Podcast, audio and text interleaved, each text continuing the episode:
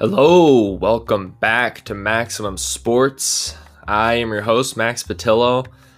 Week six in the books in the NFL. Great week, a lot of clarity coming from the week. We saw a lot of great games uh, coming down to the wire, and then some not so much, some blowouts. Kind of felt like teams putting a stamp on their season a little bit as as to who they are and revealing themselves. And that's what we like to see because we like to see a little clarity and start, start to understand who these guys are out there and, and what kind of teams are stepping up, who's regressing, who's not living up to expectations, who are the surprises. And so we're going to get into all that today. And so let's get right to it.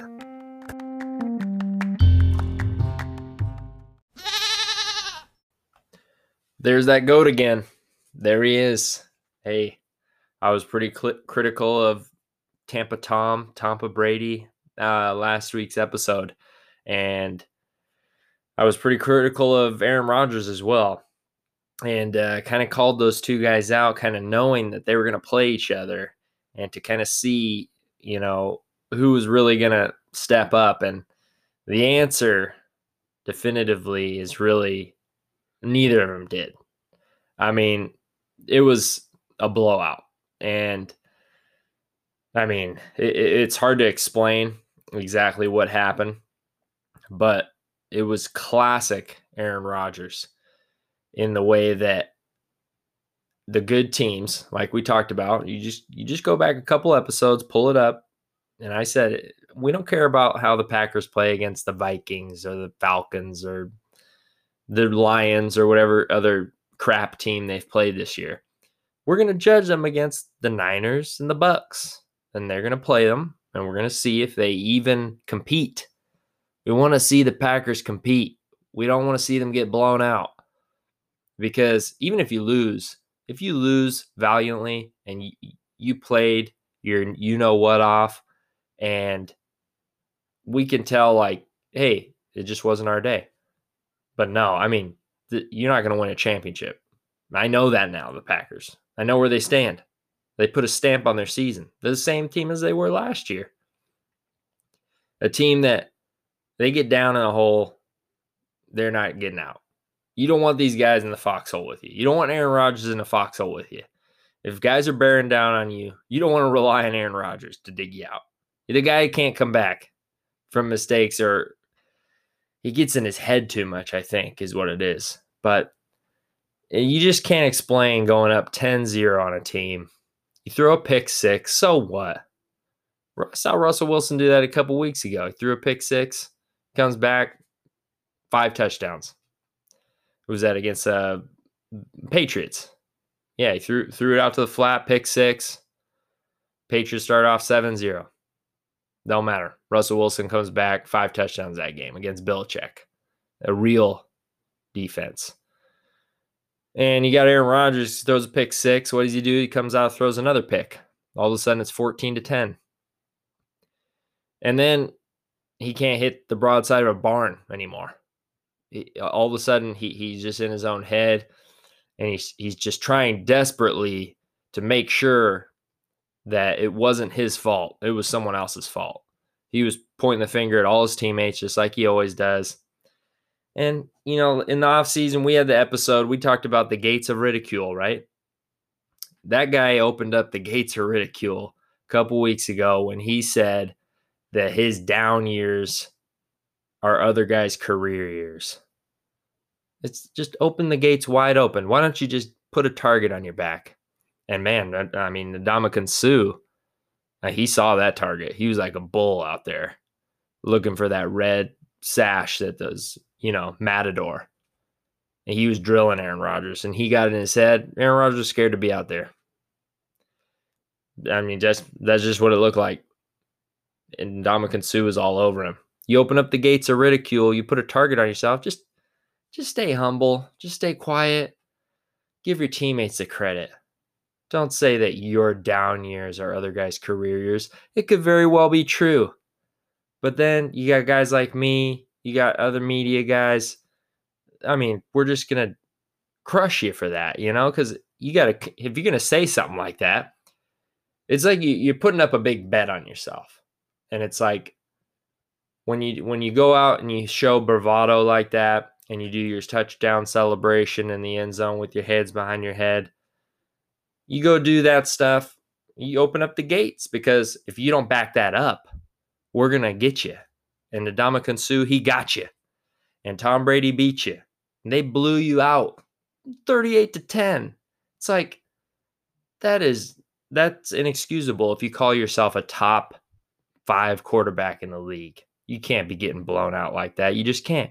We saw that last year, twice against the Niners, who weren't world beaters last year. Russell Wilson beat him. He came another yarder beating him again, twice. We saw Patrick Mahomes tear him apart in the Super Bowl. It's it's a, a, an interesting game Aaron Rodgers has been playing for the last few years where he he's kind of like thinks he's already there. He probably is already a Hall of Famer, but his mentality isn't to prove that anymore. And he just hasn't impressed, especially in the biggest games. And so when I say both guys kind of didn't impress, I mean, for Brady, you know, his defense is the one that won the game. I mean, they scored two touchdowns for him. So we didn't. Now Tom played well in the game for sure, but I mean, hey, with that defense out there scoring twice, basically, I mean, they had the pick six and they had a return down to the two. I mean, Brady didn't really have to do much in the game. So I'm still, jury's still out on everyone's goat. You know, like, okay, hey, that's a gimme. You played the Packers. For some reason, when you play the Packers and you're a good team, you get a lead on them and they will wither and die. And that's what we saw from Green Bay again probably part of its coaching. Matt LaFleur, I, I mean, it's been shown that they are very good initially scripted in the first quarter because you, you have a script of plays. You probably have 15 plays they put out and they come out and execute really well. But in terms of adjusting after that and halftime adjustments, especially, the Packers, I think they're the only team in the league that has scored on every one of their first possessions and that's kind of how it's been. They they start well, but then they can't execute later on. They can't make adjustments. And Matt Lafleur is a young coach that has something to do with it, and they just they just get walloped. And so no, the Packers aren't a Super Bowl contender this year because we know what they're going to put up against the good teams. They're going to get blown out. They're going to get dominated. They're going to get out physical and they're going to play the Niners later this year. I'm sure it's going to be the same thing. Even though the Niners aren't quite as good as they used to be, they're still going to dominate the Packers. So that's just where we are in Green Bay again. And I mean, you know, they drafted the quarterback, Jordan Love. They drafted a, a guy in the first round to replace Rodgers eventually. And it's going to happen eventually. And uh, you just, you just kind of waiting for it now. It's like, how long before we can really be a Super Bowl contender? And Rodgers, he's pointing the finger at all these guys, and it's not it's not very inspiring to watch. It's like I wouldn't want to be his teammate. I don't care how talented he is. He's pointing the finger, even though he is the quarterback. You got to take ownership for this stuff. So moving on, the Niners. We're just talking about them hey, they kind of bounced back on on Sunday night. And I think that the Niners and Rams, they're good teams. They can beat anyone for sure. But it, they're kind of a shell of who they once were. And that makes sense, right? Because we've talked a lot about cap management on this show. And both those teams didn't manage their caps very well and they spent a lot of money, a lot of draft picks, kind of wildly. And so in these next few years, they're going to deteriorate a little bit. The Rams have deteriorated a lot. They're two years removed from the Super Bowl. And the Niners have, are going to start, you're going to see a start to trickle down into lack of depth. And then eventually, lack of just explosiveness, maybe on offense, offensive line. And you're starting to see that show its head a little bit. they've gotten some injuries, can't really replace those guys, and they start to drop some games they should win. They got blown out by Miami last week. And so, but they bounce back, but it's hard to tell because the Rams, who have they really played? They have four wins, all coming against the NFC least, like we talked about, the worst division ever. And so that's they they beat the Cowboys, they beat the Eagles, they beat the uh, Washington, and they beat the Giants. And the one good team they played is the Bills, and they lost to them. And the Bills don't even look quite the same anymore either. So it's kind of amazing. They played all the NFC East teams and they beat them all, but then they come out and they really laid an egg against the Niners. The Niners dominated that game, mostly just on the line of scrimmage. And I mean, Kyle Shanahan, he's got to be one of the best offensive coordinators I've seen. I mean, don't don't you don't want him probably to keep a lead for you like in the Super Bowl when they were up 28 to 3 and last year when they were up by two touchdowns. you don't want him to be your coordinator when you have to keep a lead, probably. But otherwise, I mean, the guy's incredible uh, play designer. And I mean, if you can protect Garoppolo from himself out there, I mean, you're doing pretty darn good. And you just wish, like, you know, maybe they could allocate that that money elsewhere. Is like, why are you having to protect a quarterback from throwing down the field when he makes $28 million a year. Garoppolo's average depth of target was like two yards.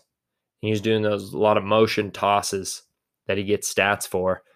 And they're just running screens and all motions. I, I can't imagine how it is to play defense in this league with all the, the motion and going on in the backfield, the guys running around, having to follow all that and that's a that's a big reason defenses kind of regress so much. But you know, Garoppolo played much better just within that system.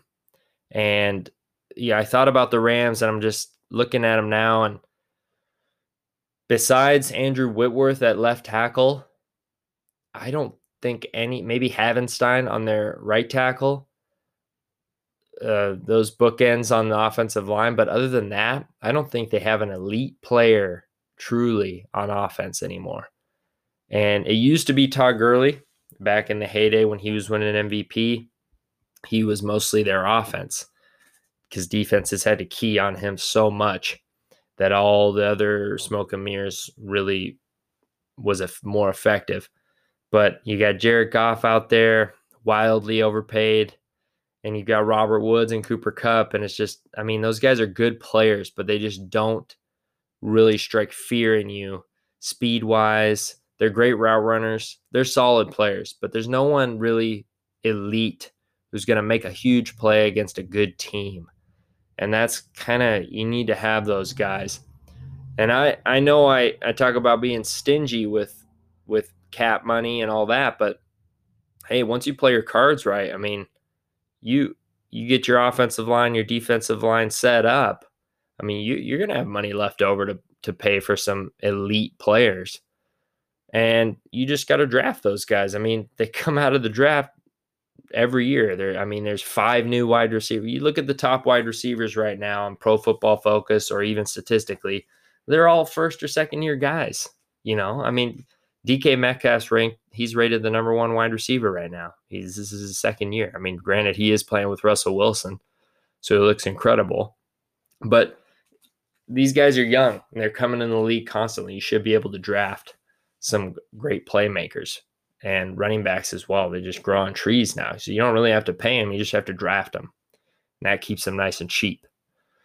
So that game, I felt like the Niners just kind of made the statement that we are the second best team in the NFC West. We're the Niners are still in contention. And the Rams, they might have a good record for now, but we're still unsure about them. They still have Aaron Donald, still have Jalen Ramsey. Those are playmakers on the defensive side, but I mean, they were getting gashed by the Niners quite a bit. So I'm not too sure about them yet. You know, a couple weeks from now, uh, week seven, week eight, when we get halfway through the season, I'm going to put out some power rankings, really maybe make some uh, final predictions. But, you know, another statement game I saw this week was the Steelers and the Browns. I mean, you, you talk about just, big brother is going to put little brother in their place. And we see that quite a bit, and especially in these divisional games. And, you know, Cleveland was riding high, four and one for the first time probably in ever. And they were feeling high and mighty. And they go out and just like Aaron Rodgers and the Packers, 38 to 7, they just get walloped by the Steelers. And it's like there's contenders and pretenders. And we really saw who are pretenders. Green Bay is a pretender. And the Browns are pretenders. And you can't go out there and just get dominated like that and expect me. I can't I can't unsee that. You know, I'm I'm I can't like I'm not gonna take you seriously anymore, Browns. And most of the reasons because of Baker Mayfield. I mean, he he shouldn't have been the number one pick. I remember when they picked him and I was like laughing. I just that's so Cleveland. You know, there there was other guys available in that uh draft. I I think that was the same one as uh as uh, Mahomes. Uh, I got to check that, but I don't know. It's uh, hindsight's always twenty twenty, but I, I knew he wasn't worth a first pick in the draft. There were other quarterbacks that they could have taken, but you know the guy he's opened up the gates of ridicule a lot. You talk about that. I mean, geez. And this you know this year he's kind of been humbled a little bit. Uh, going in from last season was just such a disappointment. He he is obviously humbled, didn't run his mouth as much, and he seemed more focused, but they were just a running team, running the ball. And I think they hid Baker a little bit. But against a team like Pittsburgh, they take the runaway. The quarterback, he has to make the plays. And I don't think he has, he just can't do it. And so Pittsburgh's defense looks legit.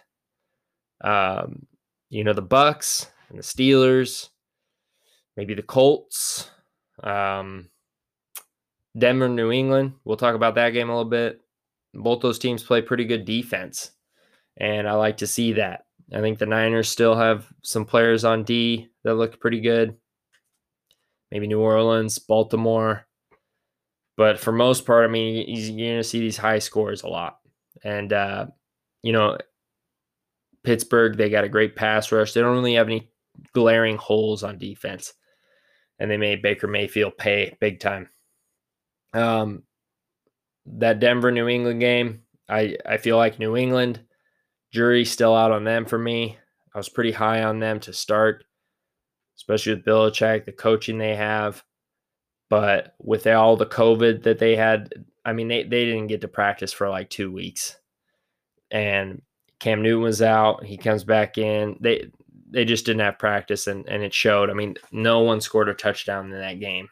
Neither team. It was 18 to 12, Denver. And, you know, you got six field goals for Denver and four field goals for New England. It's just, um, it's just uh, a joke. Um, but good defense. And so, um, you know, the, the Patriots, they had to, um, they had to just make it work without, uh, any practice time, which is hard to ex- expect anyone to overcome that. I think um, the Falcons they they fired Dan Quinn and they come out and they dominate the Vikings. I mean, go figure. All of a sudden, they're playing hard uh, when their coach gets fired. I don't know if that gives the team a jolt. I don't get it. I feel like if you if your coach gets fired, you kind of let the guy down. I don't know how anyone could not like Dan Quinn, but all of a sudden Atlanta plays well, and I mean Kirk Cousins, I mean, he's got to be. He, I mean, he's got to be fired probably.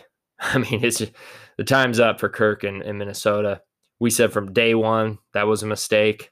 I mean, a lot of things are coming to fruition on this show that it's I told you it's it's about that delayed satisfaction on on these predictions. If you're going to make the big predictions, you got to wait.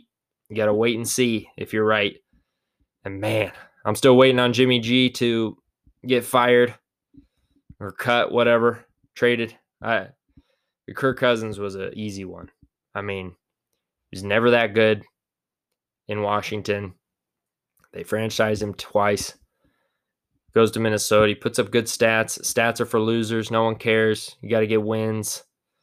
And the guy's just not up for it, especially at that price tag. It's incredible the decisions being made. And so they lose 40 to 23 and the Vikings are just finished. I mean, we predicted they wouldn't make the playoffs and I there's no way they're going to. So uh, the the the season is just rounding out, you know, it's um it's all it's all coming together. We're learning a lot.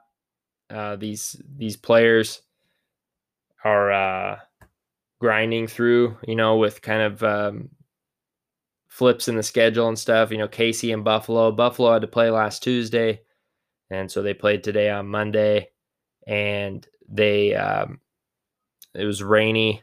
Both quarterbacks were kind of inaccurate a little bit with the ball, but Mahomes, you know, no surprise, he makes it happen. Beats Josh Allen, two pretty talented future quarterbacks. And it looks like Kyler Murray, they're destroying Dallas right now as I record this. And so you, you, I just think the future is pretty bright for the NFL, especially at the quarterback position. The college game is just churning out really elite talent at quarterback. These guys are are practicing, I mean, from an early age, learning playbooks, learning complicated concepts, and they're mobile and they can throw. It's like if you're not mobile, you don't qualify. I don't care anymore.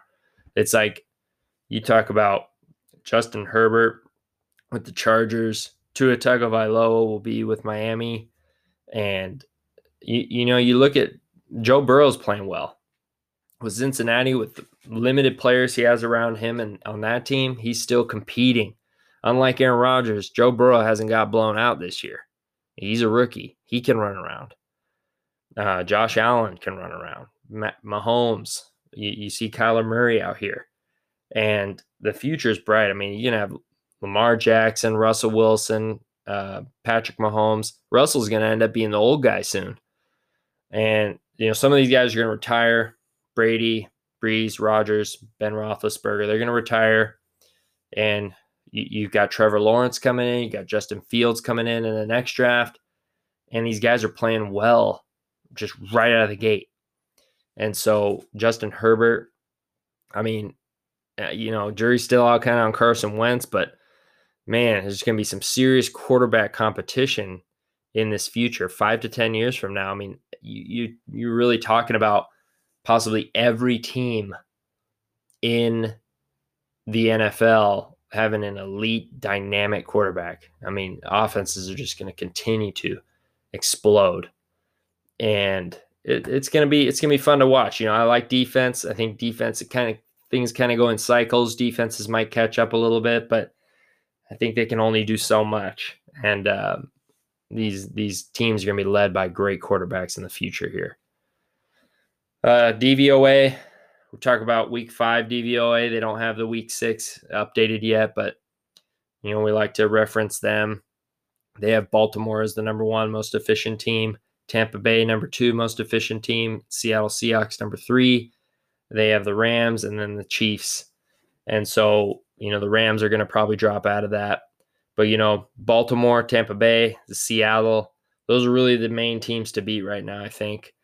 DVOA does a good job of really um, making a well-rounded ranking based on how efficient you are basically on every single play you run how successful each one of your plays are not just a game in totality generalities but they really put a microscope on every single detail of the game and that's why i like to look at their rankings a lot ravens bucks Seahawks.